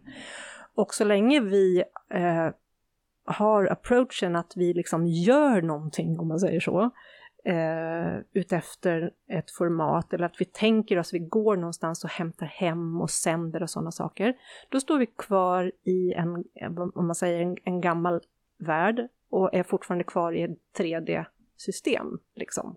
Det är först när vi släpper metod, teknik, diagnostisering som vi har förmånen och förmågan att liksom kliva också utanför boxen och bortanför boxen in i någonting större. Och där blir det också helt knasigt ifall vi sänder och skickar energi eller sänder och skickar healing. För där kommer ju också en dualitet in. Så om vi, som det uttrycks i det här ämnet, befinner oss i en form av enhet eller oneness, så funkar det inte att skicka någonstans, därför att vi är ju vi är i ett, höll jag på att säga, på så sätt. Så vi ser oss själva att vi tar emot, och genom mitt mottagande så tar personen som befinner sig också i närheten, blir det som en form av, vad ska man säga, jag minns hur det är att vara hel, och det är inte ett medvetet jag minns, utan sker jag, och så tittar vi på minst cellnivå, eller hur, eller också och bortom, så att intuition är ju inte teknik och metod. Men det finns beröringspunkter. Så jag skulle också vilja släppa intentionen. Möjligen instinkten kanske. där det är en direkt. Okay. En mer. Jag vet inte ens hur man förklarar det. Är du med på hur jag menar? Jag kanske skulle kunna hitta ett bättre sätt. Så vi säger att med Reconnective Healing går vi bortom teknik och metod. Om man tittar på traditionella healingformat som fokuspunkter. Fokuspunkter inom begreppet energi. Och med Reconnective Healing går vi bortom begreppet energi in i ett brett spektrum av energi, ljus och information. Och när vi gör det, när vi släpper ska vi kalla det format och stödjul och liknande, så öppnas också hela potentialen på så sätt. Så det är en av skillnaden, och där har man ju, än så länge kan vi väl egentligen bara kalla det för en approach liksom, eller ett sätt att titta på det. Men när vi tittar på det så, när vi liksom tränar oss själva och förhåller oss till det, så sker det också någonting med oss i hur vi släpper på saker och hur vi faktiskt tar emot på ett större, bredare plan. Svarar jag på din fråga? Ja, men det tycker jag. Absolut. Och där kan det då bli lite besvärligt, för att det kan bli lite grann att människor upplever det som ett regelverk. Din metod är sämre än det jag har. Därför att så länge du har din metod så är du inte lika bra som jag. Alltså och där får inte tråkigt. Ja, det är väldigt tråkigt, men också väldigt vanligt. Man är där man är, man gör det känns bra.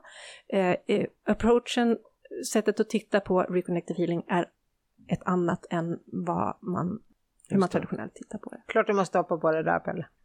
Ja, jag tycker det verkar väldigt intressant. Men jag tycker det också är väldigt beklagansvärt att folk ska hålla på hela tiden och gradera allting och värdera allting utifrån mig. Alltså... Ja. Ja, det är lite tråkigt. Nej, men jag kan tänka att man har lärt sig någonting, man tycker det är fantastiskt därför att det är det. Och så kommer någon och säger du står kvar i boxen. Det låter ju inte snällt, beroende på hur man hör dig. Men man kan också höra det som att jag redan är någonstans där jag har fått en enorm tillgång till någonting. Och släpper jag bara metoden och tekniken så finns det ytterligare upplevelser att vänta, om man säger så då. Så det, om man tittar på det så kanske det blir enklare. Vet inte. Tanken är ju inte att ta bort något från någon. Utan nej, tanken är... det är ett annat sätt att förhålla sig. Eller att, ja, det är det absolut. Men jag vet, jag svarar så här för att jag vet att det här är en issue. Många, okay. Ja. Ibland måste man bara kasta in den där. Och att jag har provat på olika sätt att berätta det här, men jag hamnar alltid liksom i... Men det är väl som att diskutera så här, ska man köra LCHF eller viktväkten? Ja, det är alltid så här, man ska inte äta socker och man ska inte äta fett och man ska inte äta popcorn. Så att det här är väl en samma diskussion. Har man sin tro och tillit till en viss metod så har vissa svårt att vända skutan åt ett annat håll. Det. Så kan det vara. Hörru du, det Pelle, det här var väl ett fantastiskt avsnitt om healing. Ja, det var det verkligen. Jätteintressant. Och bara om reconnective healing. Ja, definitivt. Ja, faktiskt. Ja, jag tänker att man kan ju börja med att boka en behandling. Det heter inte så. Det heter som det inte var. Underbart. Pelle. Direkt in i den fällan gick jag nu. Tekniken föreslår ordet session. Session. Ja. Just det. Hur känns det i munnen då? Session säger vi. Session. Jag skulle själv vilja prova så här, jag vill boka en reconnective healing upplevelse. Det låter inte rätt riktigt, men alltså, det blir så långt. Det blir så långt. Och då vill jag att det är helikopter inblandad. Session tycker jag ändå är bra. Ja, session. Det är det. Alltså, du ursäkta mig. Ja. You bet. Helikopter. Man får åka helikopter. Ja. Boka, jag är med dig, jag hänger på. Ja. En session. En session vill jag boka. Man kan börja med att boka en session, tänker jag. Och så kan man se utifrån det hur man går vidare om man vill. Men jag tycker då det kommer det här intressanta. Ja, men det är intressant. Och sen är det här hur insnöade vi är på bättre än eller sämre än. För det finns ju återigen den här risken att någon kommer och så har man ingen upplevelse alls liksom, och då är man kanske en dålig människa, en dålig upplevare. men där har vi ju de studier, den forskning man har gjort har ju påvisat enorma resultat när man sätter och mäter liksom, vad händer i kroppen på den som då tar emot en session. Och där så har man gjort studier bland annat på University of St. Petersburg, heter det så? När man har tittat på ryska OS-atleter under en period. Och de är ju liksom tipptopp. De har full koll på sina liksom, syresättningsnivåer och hur blodet ser ut och muskelkraft och såna här saker. Otroligt roliga och intressanta resultat som påvisar extrema förändringar, och det betyder inte att de hade någon upplevelse under sessionen, men det påvisas i de här mätresultaten. Men så är det väl ofta att det är liksom efter en tid efteråt kanske som de verkligen... Så kan det vara, och jag menar, har man dessutom kanske inte någon idé om varför man kommer, så kanske man inte heller undersöker. Men det är många som upplever till exempel ett förändrat sätt i tankemönster. En känsla utav att liksom vara mer, stå i en större klarhet. Relationer hemma på arbetet. Sådana här roliga historier som att nej, jag kände ingenting. Reconnective healing är ingenting för mig. Min chef på jobbet har blivit så otroligt trevlig. Mm-hmm. Alltså sådana saker. Man är inte kopplad till sin egen upplevelse. Men... det sker. Ja, jag vill ha en rapport sen när du har varit där, för att jag ska ju boka den här sockergrejen med Pia. Jag har bara inte hittat ett datum, så att vi har ju delat upp lite så att jag ska testa med sockerberoende och Pelle, nu får ju du testa det här. Ja, men så kan vi göra. Ja. Så kan vi ha ett avsnitt sen, hur har du haft det? Ja, lever du fortfarande? Jag har åkt helikopter. En har åkt helikopter och en har grinat. Ja, visst. Du har en egen programpunkt. Ja, precis. Men... Och den kommer här. Pelle tipsar och killgissar. Ja, idag, förstår jag, så har jag gått och funderat. Jag vet inte, så kom jag på nu att jag kanske har tagit det här tipset förut. Om det är Jansson så behöver du inte ta det en gång till. För jag är så trött på den här. Jag tycker det tas upp väldigt mycket. Personligen har jag lyft detta vid ett tillfälle. Och sen kommer den här Janssons fästelsereceptet som... Jag känner mig... Ja, jag ska inte gå så långt som kränkt, men... Ja, jag tycker vi går vidare nu. Det finns andra... saker man kan prata. Så man kan upprepa en. Alltså, jag vet inte om jag har gett det här tipset förut, men i alla fall, om jag har gjort det så får ni be om ursäkt. Och jag tycker det är väldigt bra, så det tror jag att det håller upprepas. Och det handlar inte om Janssons frestelse i någon form. Ja, vi pratade lite idag om att vara grundad i det man håller på med. Eller hur? Kunskapsmässigt. Ja. Och om man nu då ändå skulle vilja snegla lite tillbaka på till exempel spiritismens grundare kan man säga, och vad det kommer sig så finns det på Netflix en film som heter Kardec. Jaha, det var inte den där Surviving Death du tänkte. Nej, den har vi ju gått igenom. Okej. Som handlar om Allan Kardec. Han hette inte det, men jag ska inte försöka mig på att uttala hans riktiga namn, utan han skrev under Söberoni. Som handlar om hans liv och om hur spiritismen grundades, kan man säga. Och det är en spelfilm då, som jag tycker är väldigt bra, och den ger på ett lättsamt sätt lite kunskap om hur det kom sig det här med andekontakter och sådana saker. Det där namnet dyker inte upp så ofta. Det moderna. Ja, för att det är ju som du säger, det var en av grundarna ju. Ja, precis. Ja. Han fick ju... Jag ska inte berätta så mycket för det är roligare att se filmen. Men jag tycker den är väl värd att se. Så det är mitt lilla tips. Så, och var det på Netflix där? På Netflix. Då ska jag titta redan ikväll. Ja, men gör det. Kardec. Ja. Ja, Kardec. Allan Kardec. Och han har också skrivit väldigt många böcker. Just nu håller jag på att läsa en bok som heter Vad spiritismen är. Och han har även skrivit böcker som Mediernas bok, Andarnas bok, ja, flera. Det är kanske ingenting man sådär läser liksom i solstolen på semestern. Det är ganska tung litteratur, man kan läsa lite grann och så kan man reflektera över det och gå tillbaka. Men jätteintressant. Ja, dina tips är ju alltid så fantastiska. Jag håller på att läsa Camilla Elvings bok nu efter att du tipsade om den. Ja, just det. Vad tycker du om den? Ja, jag tycker den är jättebra. Lättläst.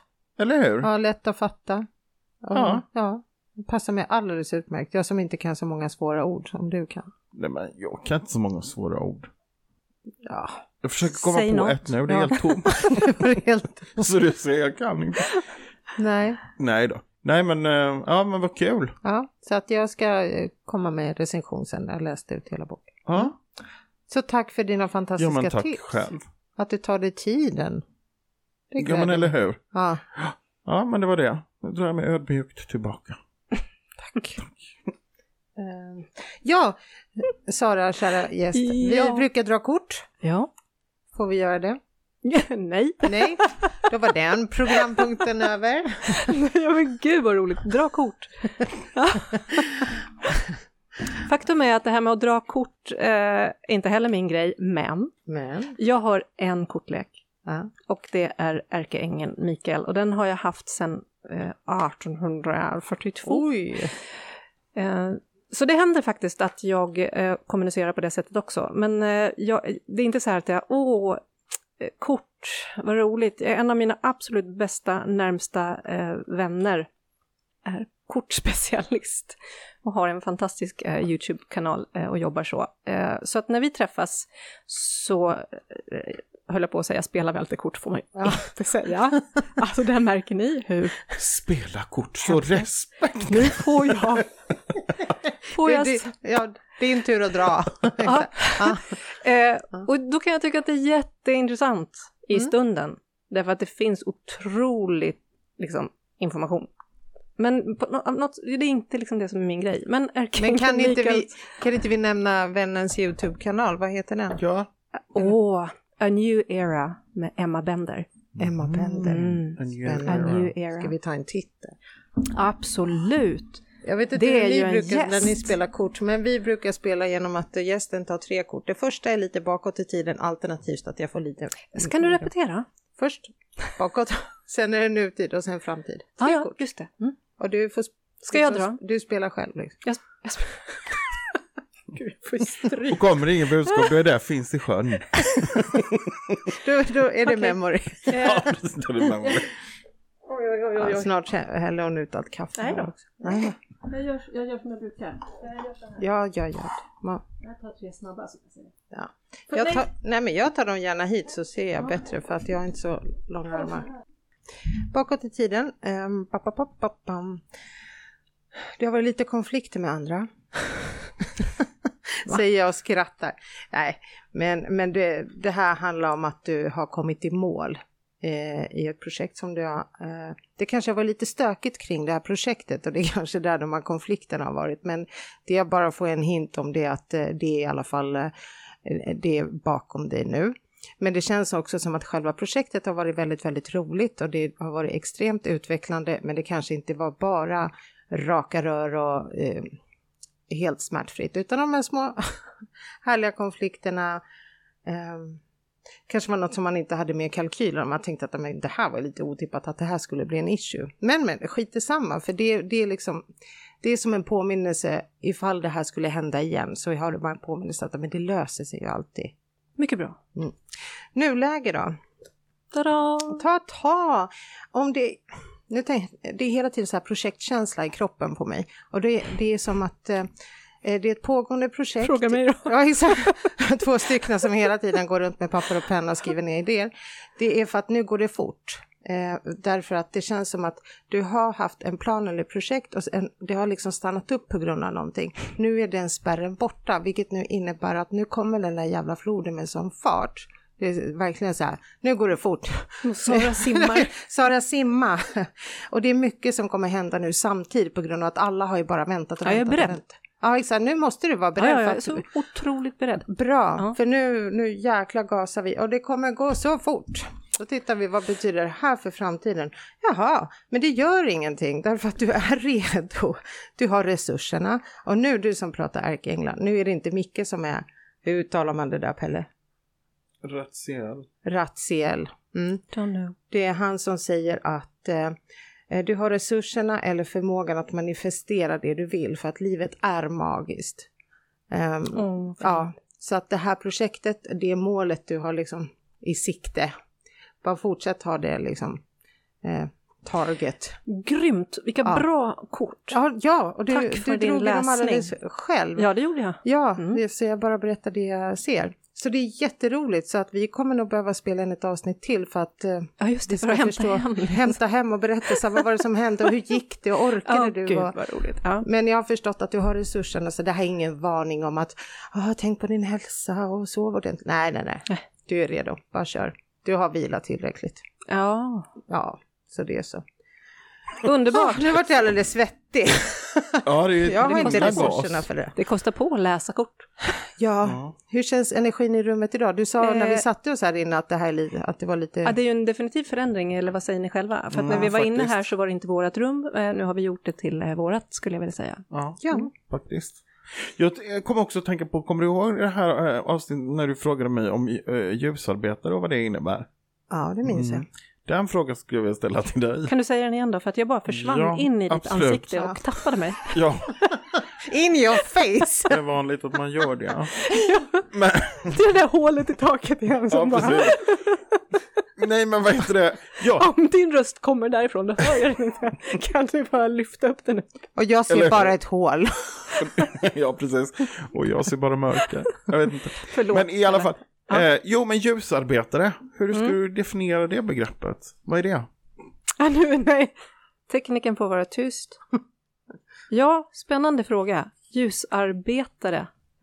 Alltså det finns väl ett höll jag på att säga. Vad händer? Det är jag som har... Jag är ju så trendig idag. Jag har ju keps på mig. Ja. Och det går ju emot det här jävla skyddet hela tiden. Så jag sitter och darrar. Jag måste höja skärmen på något vis på den här kepsen till nästa vecka. Men kan det känns som jag skulle vilja filosofera, kontemplera på ordet ljusarbetare. Jag ska titta på det. Vad tycker jag? Störa. Vad jag ser. Alltså vad är det för mig? Vad du tänker. Ja. Jag har inte tänkt på det. Så att jag måste liksom börja tänka nu. Och då tänker jag vad jag vill se ordet ljusarbetare. Någon som personer, jag tänker att vi alla är ljusarbetare.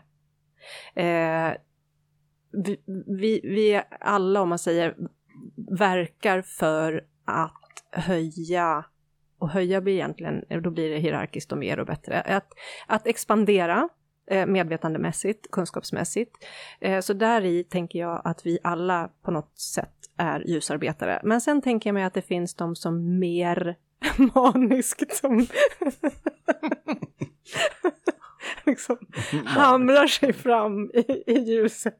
Nej, men att det finns en drivenhet i och en upplevelse av vikten av att verka för att vidga, att expandera, att inge mera liv, att nå varandra med respekt, att hitta kommunikation. Och när man verkar för det så tänker jag att man är en ljusarbetare. Och jag tänker också att det väldigt mycket handlar om att verka på en energinivå. Att förstå att vi inte bara är kropp utan att vi också ingår i någonting större. Vi kan titta på det som själen kanske. Eller som ett mer expanderat jag. Och där verkar vi i ljuset. Mm. Pelle? Och det var precis det jag tänkte säga. Nej, men Pelle, jag tänker så här. Om vi någon gång skulle gå på en fest. Du och jag, Pelle. Ja, precis. Exakt. Om vi någon gång skulle gå på en fest. Mm. Och sen så måste man hålla så här tal lite spontant. Då är Sara på mitt lag.